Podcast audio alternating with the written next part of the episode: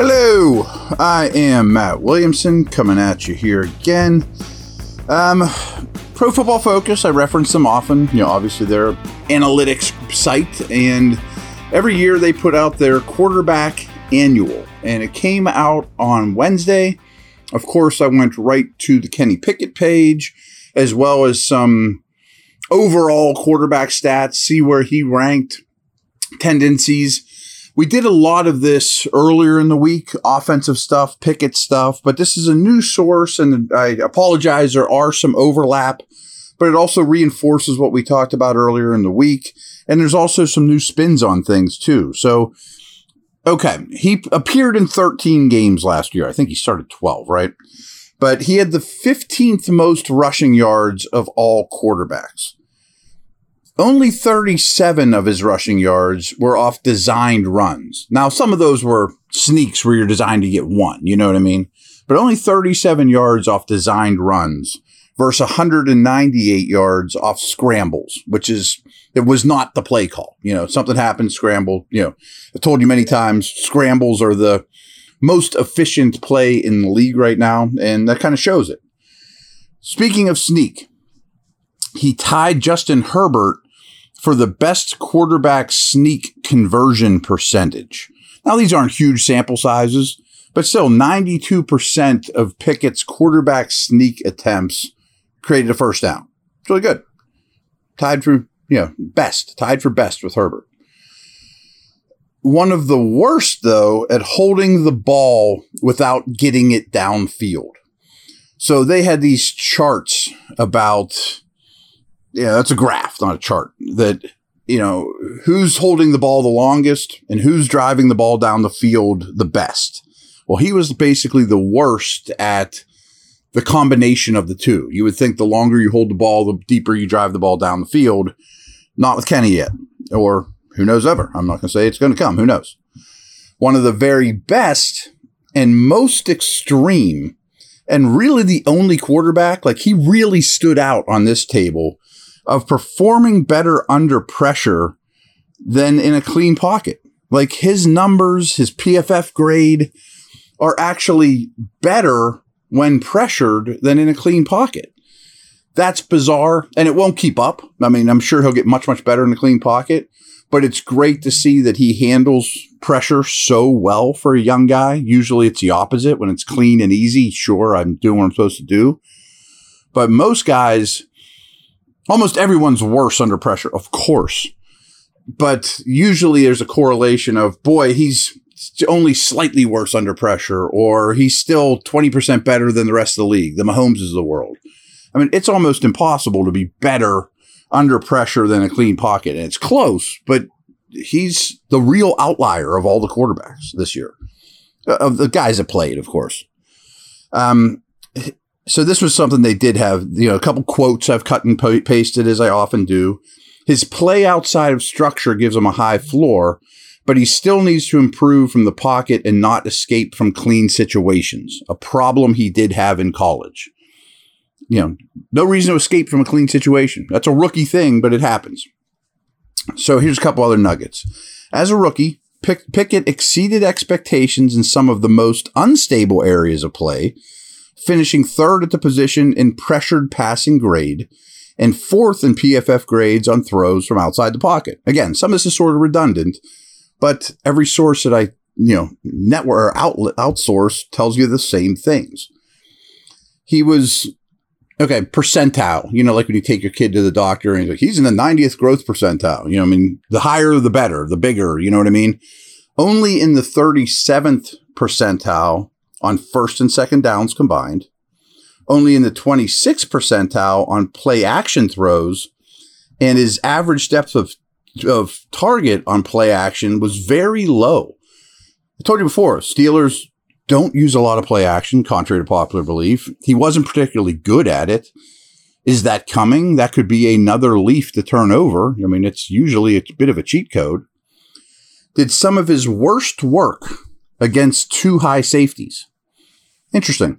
I mean, that's what you see most in this league, although the Steelers see less of it than most because they have a lot of heavy boxes. but he was exceptional, exceptional in two minute drill situations. I mean, this is compared to every quarterback in the league, not rookies or for a rookie. He was also exceptional with what they deem stick throws. Now, th- a stick throw to me is like a comeback that you got to drill in there right at the numbers. You're not leading him. You're not placing it over a shoulder. You're not throwing him open. It's, I got to drive it through this keyhole, stick it in there. He was great at those. You know, they, they break it down in a lot of different styles of throws, and he was great on stick throws. When throwing between the numbers, this probably won't shock you, Pickett was poor and short to intermediate, but good and deep. You know, so they break the field down. Zero to 10 yards is short, 10 to 20 is intermediate, over 20 is deep. He was very good in the middle of the field, deep, but really poor, short to intermediate. Above average at all levels outside the numbers. Excellent on out routes in particular, which they could do more of his 37.3 accuracy rates on throws between 10 and 19 yards downfield ranked 38th among 43 qualifying signal callers, while his 58 or 56.1 accuracy rate on passes thrown 20 or more yards downfield finished second only to Geno Smith over the regular season. Again, good deep, bad intermediate. I've told you forever that 10 to 19 yards make or breaks quarterbacks, and he was bad at them. But you also see they didn't have a lot of attempts. So when you look at the receiver heat map, in terms of, let's take a break. We'll come back to this one in a minute.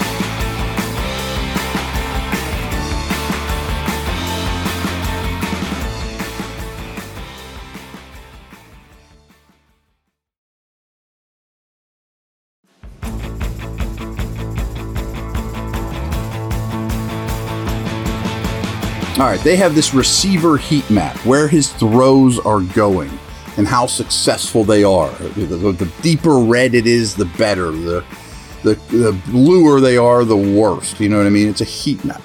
So very hot down the sidelines, especially the right side.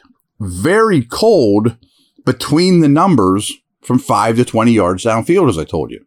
That's a big area of the field five to 20 yards downfield between the numbers. Really bad. And I'm not saying it's all him, by the way. Excellent completion percentage when getting the ball out in 2.0 seconds or less. So we've talked about this a lot this week. His average time to throw is high, but I think it's really intriguing, you know, positive that when the ball, when in the quick game, when it does come out in two or less, his completion percentage is as good as anyone in the league. So quick hitters, slants, things like that. I know we're sick of that stuff, but that's not easy to do. Here's a little nugget that was not from them, but I just threw out there. Over the past 10 years, rookie quarterbacks have won just 36% of their starts. Think about that. Try, I mean, often they're thrust into bad situations. You know, Young and Stroud and Richardson are going to bad teams. But you only win 36% of your starts in this league over the last 10 years with a rookie quarterback of any kind behind center. Kenny did better than that. You know did a lot better than that? Guy named Roethlisberger a while back. That wasn't in the last 10 years, but pretty amazing. I mean, just talk about, and I'm not a huge quarterback win percentage guy, but it's noteworthy. I mean, you win this many games 36% when you trot a rookie quarterback out there. Now, going back to this heat map thing, they kind of break it down, and I'm just going to kind of read a little bit about it. And what they have to say about the heat map is leaves a void in the numbers, particularly in the middle of the field at intermediate depths. That's not just blue in the middle, it's dark a blue as the scale goes. Cold, not heat. You know, heat map. For several years now, the, the, Steelers' passing offense has been one of the least diverse in the league. It's a lot of quick hitting routes outside the numbers with deeper opportunities coming almost exclusively on go balls down the sideline. What I've been telling you guys for a year. Receivers like George Pickens can win those downfield, but it's a tough way to move the ball consistently, especially without a run game to help keep the offense on schedule. Well, they do have a run game. In Matt Canada's two years as offensive coordinator, the only team with fewer passing yards between the numbers on throws at least five yards downfield are the Bears, who've been abysmal. Think about that. Two years as offensive coordinator, the only two teams with fewer passing yards between the numbers on throws at least five yards downfield are the Bears. It's bad, bad, bad, bad. The total pass attempts over that two year stretch are, well, real quick, they have about 200 more yards than the Bears in that area of the field over the last two years. But the Steelers have thrown over 1,200 passes in that area, where the Bears have thrown 900 total. I mean, not, not just in that area.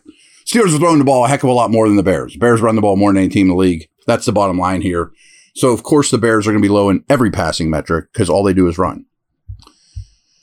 Last thing, the last thing to read here. Kenny Pickett got his first start for the Steelers in week five last year. Over the next four weeks, Pittsburgh registered three of their forest pass, three of their highest pass rate over expectation figures of the season. Man, what the heck's pass rate over expectation? When you have the ball at the 28 yard line and it's third and two, across the league, the average run pass split is X percent. When you're on your own goal line, it's X percent. If it's fourth down at midfield, every down and distance and field position situation, there's an average, the expected run pass split. So pass rate over expectation. Happen, you know, if you have a big lead, they factor that in. If you're winning by 20 in the fourth quarter, and there's four minutes on the clock, they're not going to have a high pass rate expectation.